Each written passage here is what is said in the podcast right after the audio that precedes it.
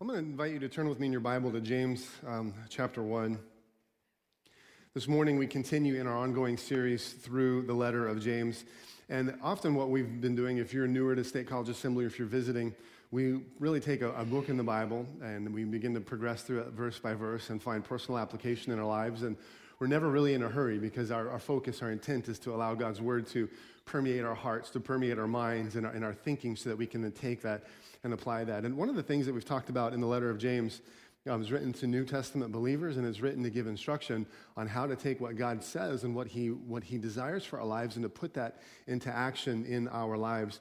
Now, as you turn it to James 1, I want to back up and look at, at two verses that we looked at in detail last week and in a bigger context last week, but to slow down and to look at it. And I just ask you, and I think it's really safe to assume that most everyone here has found yourself at a place where you're mad at somebody or at something in probably the recent weeks.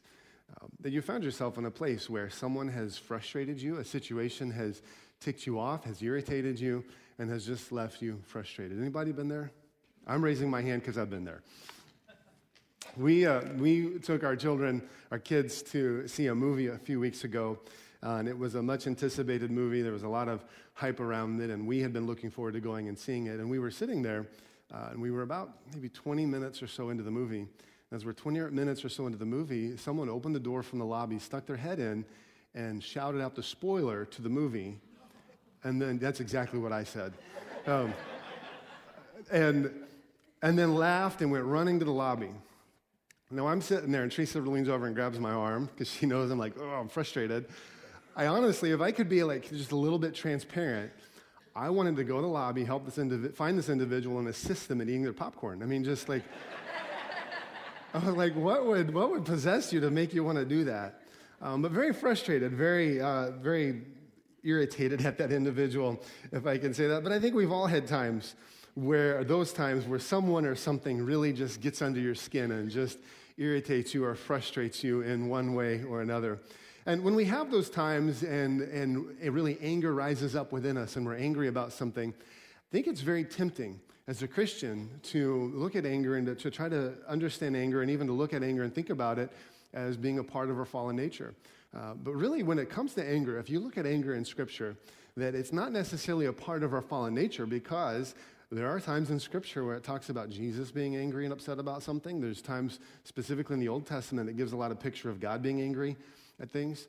But what we, we do need to understand is when it comes to anger and dealing with anger, it's not so much the anger that is an issue that by way of where it comes from or its root, but it's rather what we allow to get us angry and how we choose to handle it, how we choose to manifest it. And that, that really is the key part of what I look at and what I, what I want us to look at this morning. So with that in mind, turn with me to James, you're in James chapter 1. Look at verses 19 and 20. If you have your, your digital copy on, of the Bible in front of you, we have live notes there as well that you can follow along.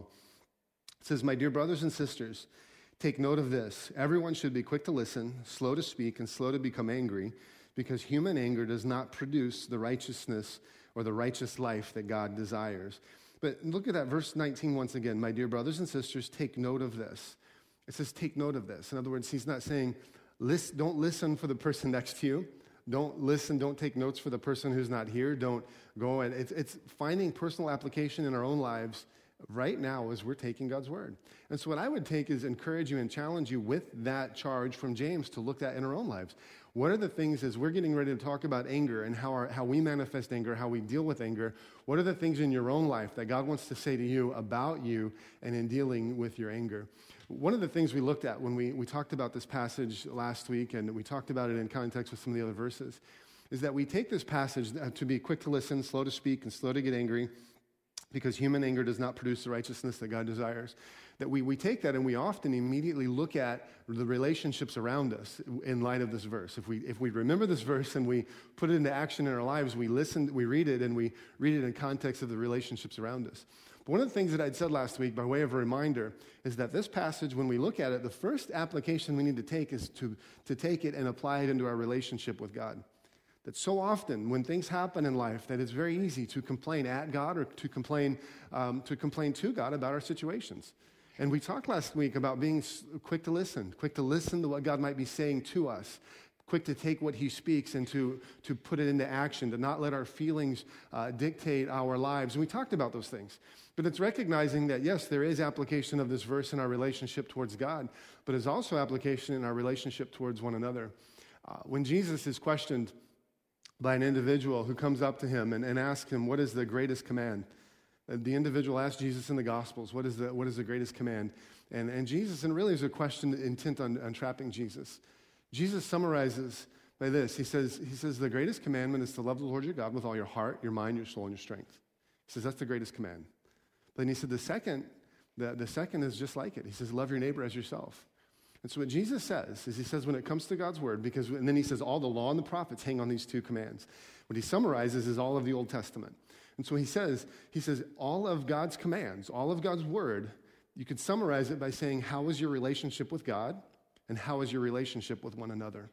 And so, when, when it comes to understanding God's word and understanding the truth of his word and finding real application in our lives, not just head knowledge, because our intent is never just to grow in head knowledge, it's to grow in application, the truth of God's word and its application in our lives. Uh, that's what James is talking about, its application of the truth that God reveals that when we're studying God's word and we're reading it, to, we're reading it and, and, opening our hearts and our minds, both in times like this, as well as if you're sitting at home on your sofa with a cup of coffee, that when, when you're having those times and your heart's being exposed to God's word, I believe the two things that we always need, need to look for is number one, what does this say about my relationship with God? And then secondly, is what does this say about my relationship with others? How does it impact those two? And so we talked last week about our relationship with God. And this morning, I would like to talk with you for a few minutes about our relationship with one another, specifically when it comes to anger. So let's look at it one more time. James chapter 1, verses 19 and 20. My dear brothers and sisters, take note of this. Everyone should be quick to listen, slow to speak, and slow to become angry, because human anger does not produce the righteousness that God desires. Many times I'll open up a number of different translations and I'll read a passage in a number of different translations and try to just dig in and look at the different uh, meanings. And I, I, read this passage in the message uh, as I was looking at this, and I just want you to listen to this. Look in the message. James chapter 1, verse 19 in the message, if you can switch to the next one. It says, Post this at all intersections, dear friends. Lead with your ears, follow up with your tongue, and let your anger straggle along in the rear. God's righteousness does not grow from human anger. Can you go back to verse 19 one more time? It says, post this at all intersections. That means at every, every way you turn, everywhere you go, every intersection. And when I read it in that translation, where it says, post this at all intersections, dear friends, lead with your ears, follow up with your tongue, and let your anger straggle along in the rear. It says, post it at all intersections. That reminds me that there is not a, an avenue or a place that you and I are going to go in life that we're not going to find the invitation to get angry at something. That we live in a culture that, that really is dictated by rage and offense and finding something to be offended by. And so this says, as a follower of Jesus, that we are to really post it everywhere you turn, to, to really lead with your ears and to follow with your tongue and to be slow in getting angry, to really slow down that whole journey and, and listen. I, have said before that many times we, we're at fault because when we're in a conversation or even during an argument, many times we listen for our turn to speak rather than listening for our turn, listening to understand. And this is saying just slow down. Just slow down and listen. It says post it at every intersection. And that would mean that there is not one relationship in your life that you can just tell that one person off. This would mean that there is not one social media outlet that you can go to and just vent yourself. That there's not one neighbor that you can stay bent at and frustrated at and angry at. That it says every single intersection, every single place you find yourself at as a follower of Jesus, that your life is to be lived differently. And that's one of the things God's word continually tells us and continually puts in front of us is that as a follower of Jesus, we live our lives by a different culture, a different set of values, by a different mindset. That we're meant to live differently. In the New Testament, Paul writes, he says that, he says that we're to be, behave like a believer at all costs, that we're to, to, to behave like a follower of Jesus. There were times in Scripture where individuals, uh, and you, you really can see this in Revelation, in the opening letter chapters of Revelation, when Jesus is, through the Apostle John, is writing a letter some, to some uh, churches, and just the stuff of how they begin to settle into the culture and allow the culture to settle into them. But there's times when Paul is writing in some of his New Testament letters, and, and he's addressing individuals who have forgotten that they live by a different value system, by the, that they live from a, really a different kingdom, to, that they live for a different king, not this, this culture and this world, but rather they live for Jesus. And it's found in 1 Corinthians uh, chapter 3, verse 3. Listen to how Paul addresses this. He says, he's talking about just a, a, squabble and a quarrel and an argument that had broken out in church. And he says it this way 1 Corinthians uh, 3 3. He says, You are still worldly. For since there is jealousy and quarreling among you, are you not worldly? Are you not acting like mere humans? He says, are, when, we, when we allow our natural selves to lead its natural way, what Paul says is that we're acting like mere humans. In other words, he's identifying there's a different level of expectation for a follower of Jesus in lifestyle, in thinking, in speech, in behavior, in everything. So there's a different lifestyle that we're called to live by. And so, what I'd like to do is just to take a few minutes and point out from James chapter 1, verses 19 and 20, um, just to give you four things to consider when it comes to anger.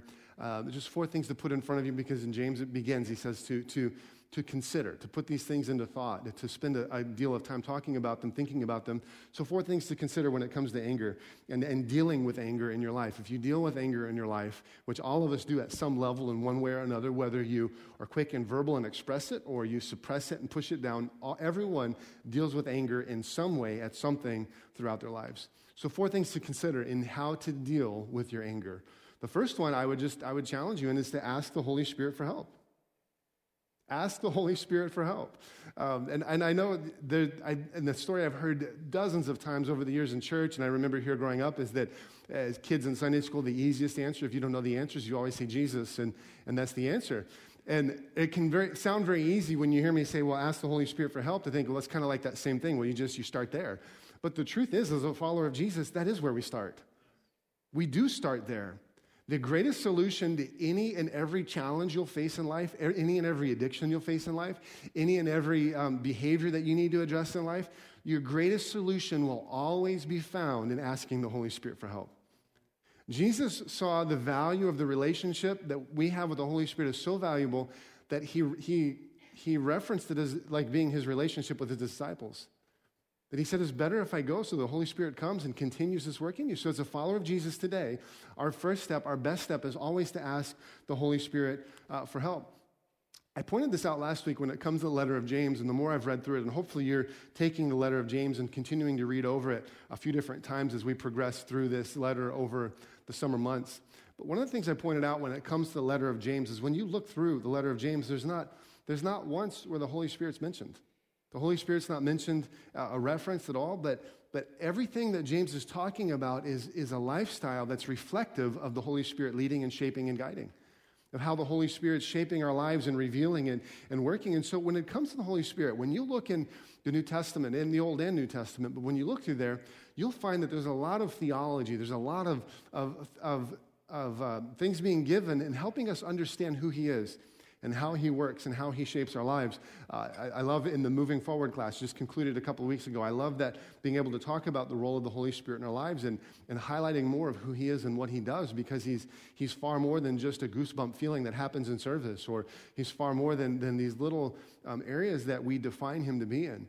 But the Bible, when you look in the New Testament, specifically Old and New, but in the New Testament, it talks about the Holy Spirit as being the comforter, the one who comes alongside us.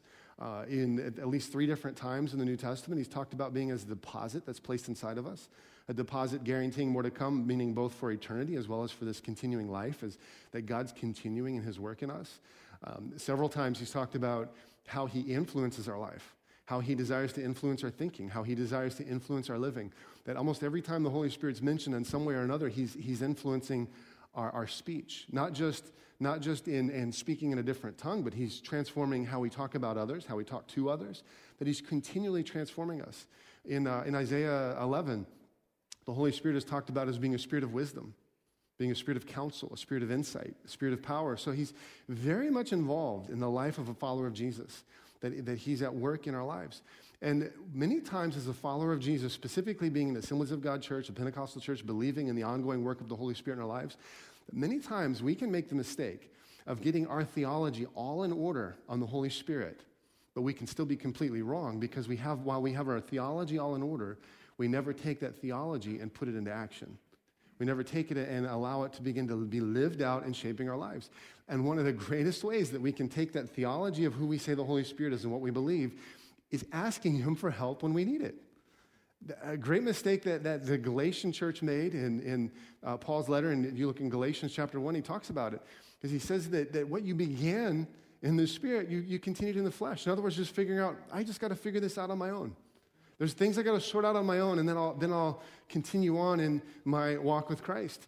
And the, really, the best thing that you and I can do is to understand is nowhere in the Christian faith is there, is there something that tells us that we go and we solve life on our own and then we bring it to God. There's nowhere in Scripture that tells us that. But rather, it's this ongoing partnership of how the Holy Spirit wants to work in you.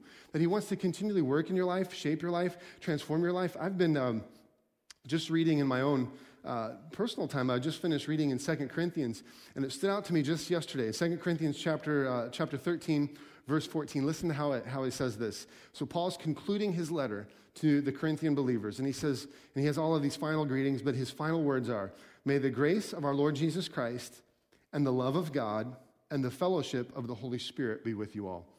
His final words to those believers in, his, in writing is he says that may the, the fellowship or the ongoing relationship of the Holy Spirit be with you.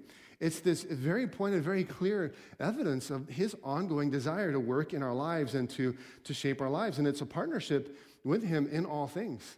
When you study and look at the life of Jesus and his relationship with the disciples, not once is there a time, I'm sure Jesus got frustrated plenty of times. Uh, I'm sure, because there was just, there's life and there's hu- they were human. And there's many times I'm sure Jesus was frustrated. We can see that in the Gospels where he's trying to give them instruction. But I don't think that, I don't remember seeing anywhere in the Gospels where Jesus is, is so frustrated with Peter or so frustrated with John or so frustrated with any of the other disciples that he just looks at him and says, Peter, you just need to go sort this out on your own and then come back to me and then we'll talk. That he doesn't do that. Rather, he's constantly invested in the relationship, in guiding and pointing out what's wrong and pointing out what's done right and continuing to lead them in that. And that's what we see with the Holy Spirit. His desire is to continually shape and influence our life. And so I really believe that when he wants to shape and influence our life, that means that he wants to shape and influence our struggles. That means he wants to shape and influence um, your anger, your issue with anger, to be able to take what James is talking about, being quick to listen, slow to speak, and slow to get angry, and putting it into application in our lives. So the first step the, the best step for anything in our lives is to ask the Holy Spirit for help. Ask Him for help in that struggle. The second thing that I would encourage you with when it comes to taking what James is talking about, being quick to listen, slow to speak, and slow to become angry, is the second thing would be to, to assess if your anger is justified or not. Many times I'll hear Christians talk about their anger being justified or a righteous anger. And you need to understand that just because you're a Christian and you're angry doesn't mean it's justified. You can be angry at the right things, but express it the wrong way, and you're still wrong.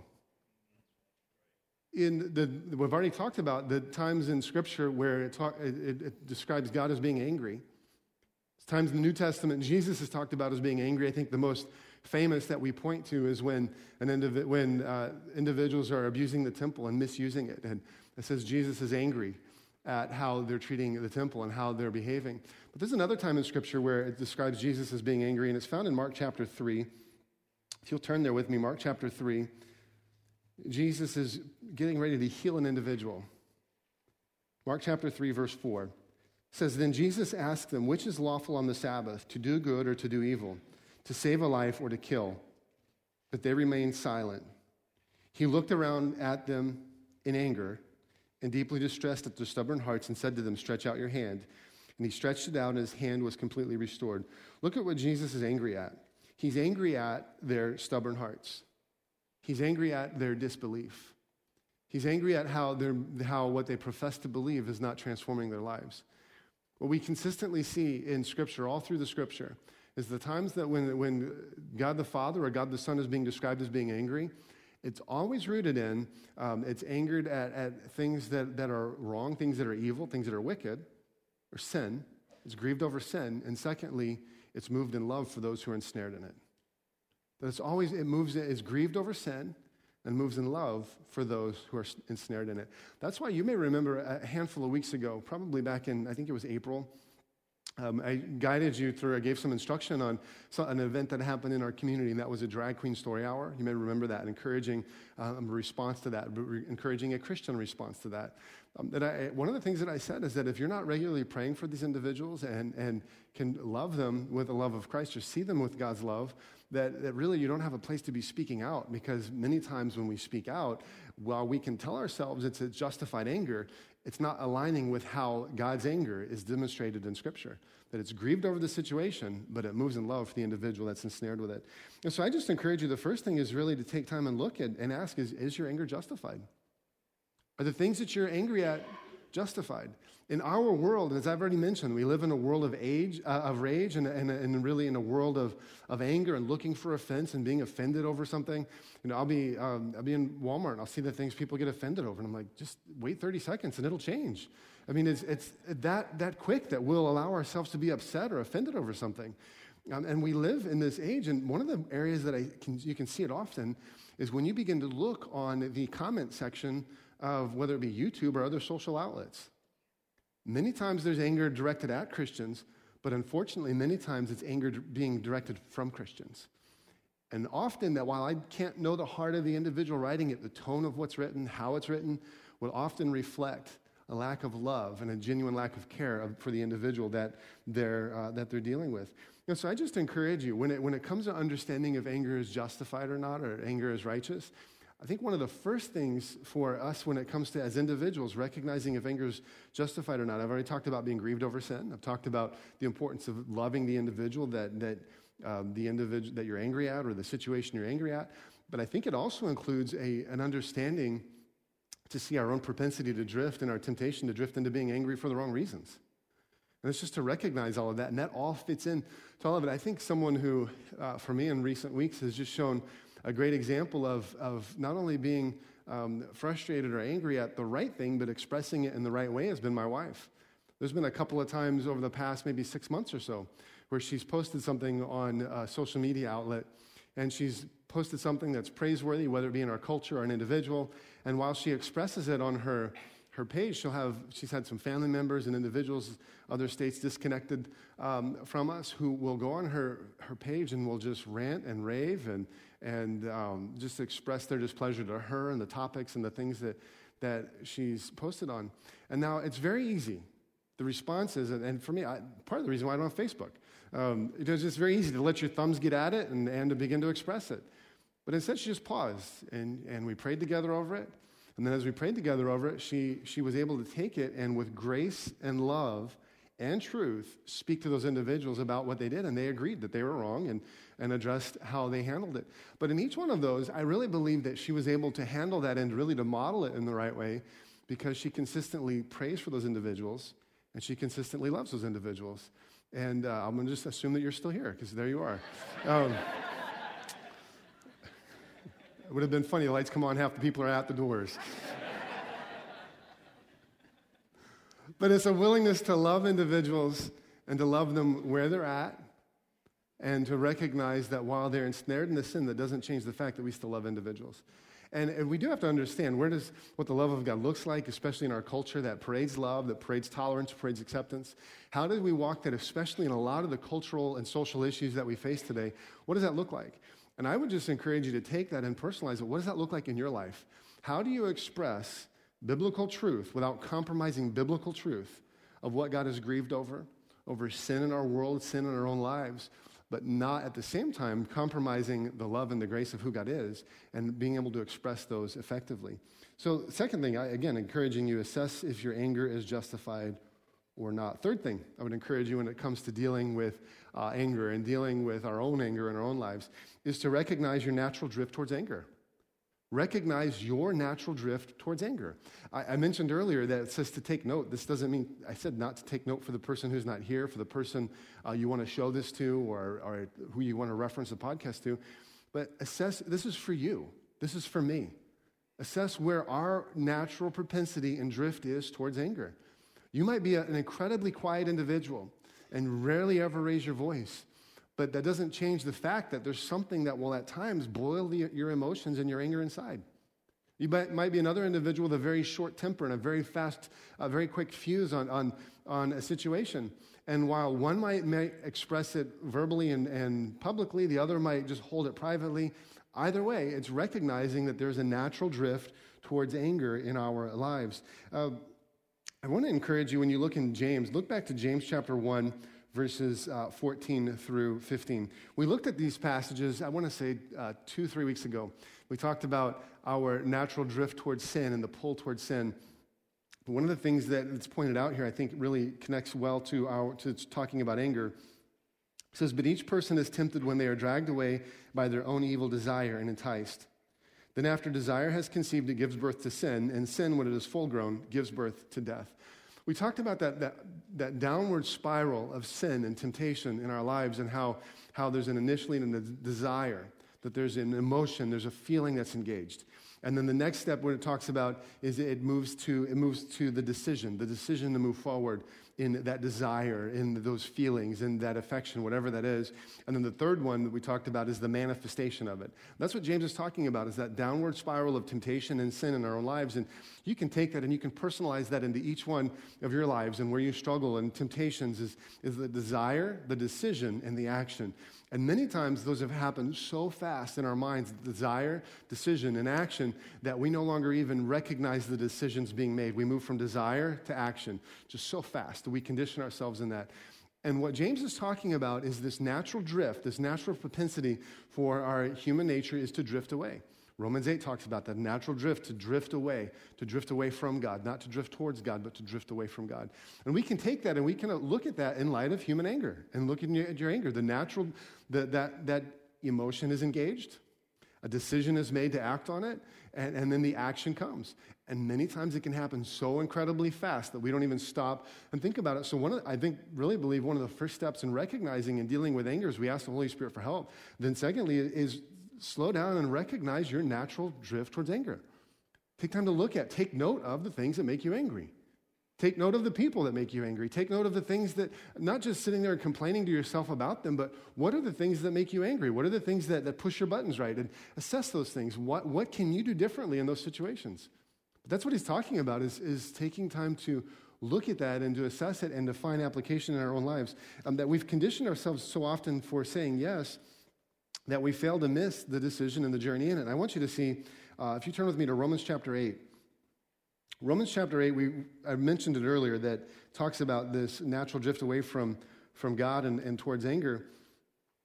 But I want you to see something specific he highlights. Romans chapter 8, verse 5 it says, Those who live according to the flesh, or those who live according to, uh, I think you could substitute flesh for self. You could probably, it would be, it would be safe to, you could substitute it for ego you could substitute it for, for our own desires, is pointing out that when we live life focused on ourself, those who live according to themselves have their minds set on what the self desires, what the self life desires. But those who live in accordance with the Spirit have their mind set on what the Spirit desires. That it talking, talks about this continual state of mind. And the continual state of mind is a, a, is a mind that a series of continual decisions that have been made. That when we continually make decisions that are consistent with how the Holy Spirit wants to work, then we're going to see Him at work in our lives. When we continually make decisions that are consistent with what we want, with what is right for our ego, with what feels good for ourselves, then you're gonna, you're gonna really see less of the Holy Spirit's influence. You're gonna see yourself more and more. And when you see yourself more and more, that's when you begin to see those things like having problems with anger, having struggles with lust. That's what, that's what self looks like when it comes out. Um, I, I've told people before, and I think I've probably said it here is that we can talk about the sinful nature, we can talk about the, the flesh, we can use all of those words that are used in Scripture. And, and if I were to tell you this morning and try to describe it, that many here would probably picture this incredibly hideous thing this incredibly hideous beast, when we talk about the flesh, when we talk about the sinful nature, you'd picture this nasty thing that you wouldn't even want to sit next to, you wouldn't want them in the same room. You just picture this, this hideous thing. But the truth is, the sinful nature, the way it looks, the way it manifests, it's you wanting your own way. That's what it looks like. It's you wanting your own way. And when we don't get our way, own way, we get angry. When we don't get our own way, we get upset. And so that's why Paul is talking about. He says, take time to look at what is your mindset? What is your mindset on these things? Is it when, when you're going into situations that get you angry, is it looking at the wrong that needs to be set right? Is it looking at your rights that have been violated? What, what is your mindset going into this? Or is it going into it saying, how can I best honor the Holy Spirit who's alive in me? And how can I best honor Jesus who, who I've acknowledged to be my Lord and control? And it's two very different mindsets on how we live our lives. But it says, take note of this. So I would encourage you in James, where he says, take note of this. Take time to look back over the last maybe week and a half, two weeks, or even look forward and what your next couple of weeks have, have in, in front of you, and examine what does that look like in your life? Examine your own natural drift and propensity towards anger. Uh, pull up your, your social media feeds, where you've commented, what you've commented on. And see what are those trigger points? What are those things that, that bring self out that allow self to, to stand up quickly and to, to speak out? What, in, what are the things with individuals? Take time to assess that. That's what james is saying is take note of this. He's saying take a long slow look at these things in your life and find out what you need to do to fix them which brings me to the, to the fourth and the final thing. I think to take what james says once again is to consider our personal approach that we need to put james 1 19 and 20 into practice. Consider what you need to do personally to put this into practice. It says, be quick to listen, be slow to speak, and slow to get angry, because a person's anger does not bring about the righteous life that God desires.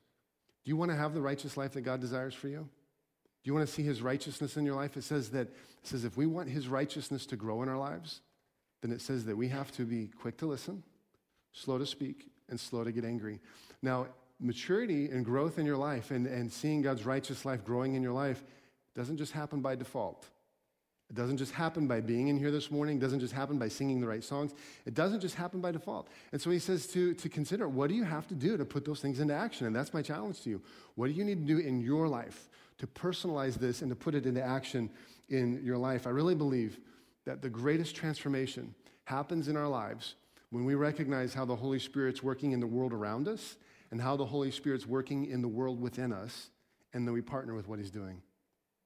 We partner with how He's at work. And so take time to look at in your life, we've, we've talked about the role of the Holy Spirit in this partnership, it's, it's His leadership uh, and, and, and our following His lead. Take time this morning to take time and look. What we're talking about is Him highlighting things in your life that He wants to work on, things that He wants to challenge, things that He wants to fix, things that He wants to lead in. And so look for look for how He wants to lead. God's desire in your life, His desire in my life, His desire for all of our lives is that we continue to grow in holiness, we continue to grow in freedom, and we continue to grow uh, in who He is. And what James says later on, and we looked at it this last week but it says that we have to make a choice with what we hear and what we read and what we understand from God's word. So we have a choice in front of us is to take what we hear and apply it. Or James says if we don't, if we don't apply it, it says we position our hearts for deception. So I would just ask you this morning, from what we've talked about, a very simple approach to beginning to look at the issue of anger in our lives and how we can address that. What are the things in your life that, that the Holy Spirit wants to take the lead on? What are the things that you can take and apply into your own lives so that we can take God's word and we can not just listen, but we can apply it and we can move forward and live our lives reflecting that our lives are centered around Him and around who He is and around what He's doing.